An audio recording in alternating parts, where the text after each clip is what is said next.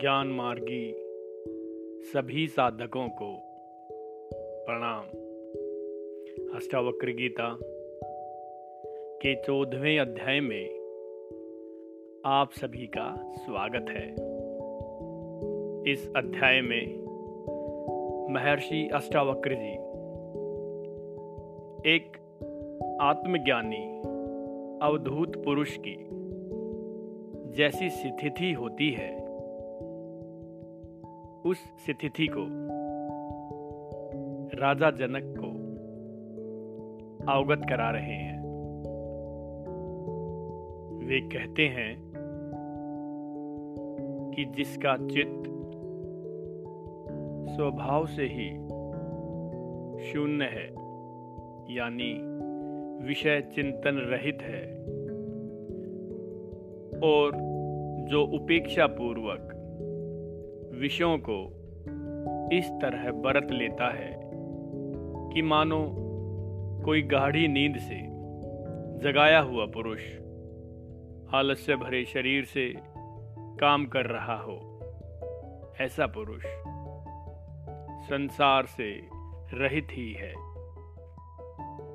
उसके अंदर संसार नहीं बसता। वे आगे कहते हैं कि जब मेरी स्प्रहा ही नष्ट हो गई, तब धन क्या, मित्र क्या, और मेरे लिए विषय रूप लुटेरे भी क्या, मेरे लिए शास्त्र क्या, और विज्ञान भी क्या। साक्षी पुरुष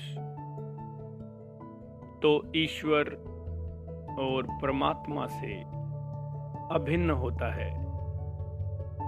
ऐसे साक्षी पुरुष को जान लेने पर जब बंध और मोक्ष दोनों की आस्था नष्ट हो गई, तब मुझे मुक्ति के लिए क्या चिंता हो सकती है?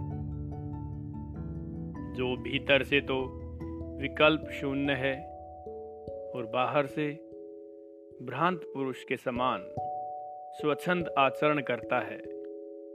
उसकी उन उन अनिर्वचनीय अवस्थाओं को वैसे ही लोग जानते हैं। इति श्रेय।